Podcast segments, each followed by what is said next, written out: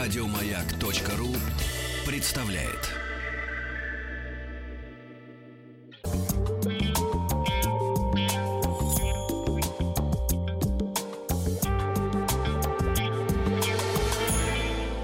Сладкая жизнь. Нет, не слипнется. С- Что-нибудь французского подавай. Блан-манже. Пойдет? Не знаю что, не ругайте, пожалуйста. Давайте коротенько и мозаично расскажем вам о блан-манже. Далеконько, да. Красивое название. Произошло от французского блан-манже и означает «белое блюдо». Вспомним набело, но добела и досиня. Белое блюдо. Такое название свидетельствует, что внешний вид в средние века был так же важен, как и вкус. Его подавали на праздники, раскрашивая в разные цвета. Красно-золотистый из шафрана, зеленый из различных трав или сандала. Это было очень популярно, особенно во Франции. Появилась блан-манже примерно в XIV веке во Франции, а позже десерты с похожими названиями и компонентами стали популярны по всей Европе. Это был действительно международный десерт, который можно было найти во многих кулинарных книгах Среднего Востока и Европы. Во многих странах блан-манже воспевали певцы и поэты.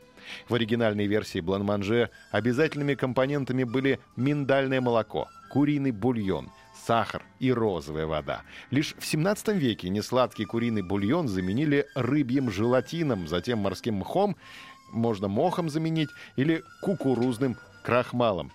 Можно, а можно просто мукой. Да, можно. Но если ты говоришь э, в, в во мху, В мху, конечно. В мху. В мху тебя обрел я. в мху, в мху, ты где, в мху? Это был простой, доступный знати и богатым горожанам десерт. Из популярного тогда миндаля или миндаля? Вот вопрос-то тут. Я думаю, что миндаля, но мы Миндаля, проверим, да, конечно. из стран Востока. Надо записать миндаль и проверить. За несколько веков в блан-манже изменилось только одно. В качестве загустителя используют желатин или кукурузный крахмал. В остальном это все тоже блюдо средневековой кухни. А, Только как изначальный рецепт, смесь бульона, сахара и миндального молока, был популярен? Оказывается, мясо в десерте и сахар в основном блюде были привычны для средневековой кухни. Э, Лишь потому, что из блан-манже исчез бульон, десерт сохранился до наших дней. В России о блан-манже узнали после 1812 года, когда наши войска взяли Париж. Оттуда привезли множество разнообразных блюд, которые быстро, как и все французское, вошли в моду. Поклонником блан-манже был Александр Сергеевич Пушкин и частенько упоминал блюдо в своих знаменитых литературных творениях. Ну, например, в Евгении Онегине десерт любили в семье Лариных, угощали им гостей. Да вот в бутылке засмоленной между жарким и блан-манже цемлянское несут уже. Блан-манже обожали даже за океаном. Десерт стал очень популярен у аристократов, плантаторов Америки. О, это Леонсио и Изаура Они, Мгм.